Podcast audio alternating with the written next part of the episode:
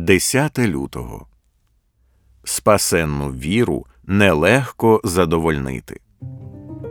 А якби пам'ятали ту батьківщину, звідки вийшли, то мали б нагоду повернутися. Нині ж кращої бажають, тобто небесної. Євреїв 11, 15, 16. Віра бачить обіцяне майбутнє, яке пропонує Бог, і бажає його. Нині ж кращої батьківщини бажають, тобто небесної. Зупиніться на цьому на мить.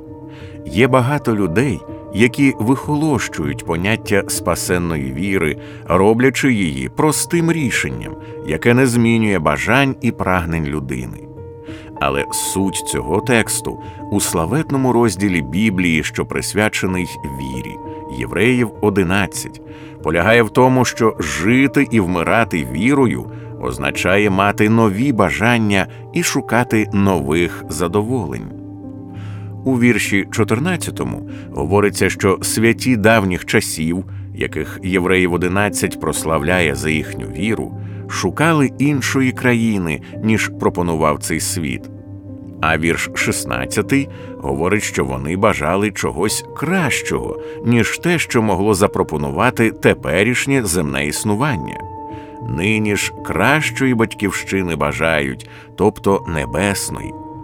Вони були настільки захоплені Богом, що ніщо інше, окрім перебування з Богом, не могло їх задовольнити.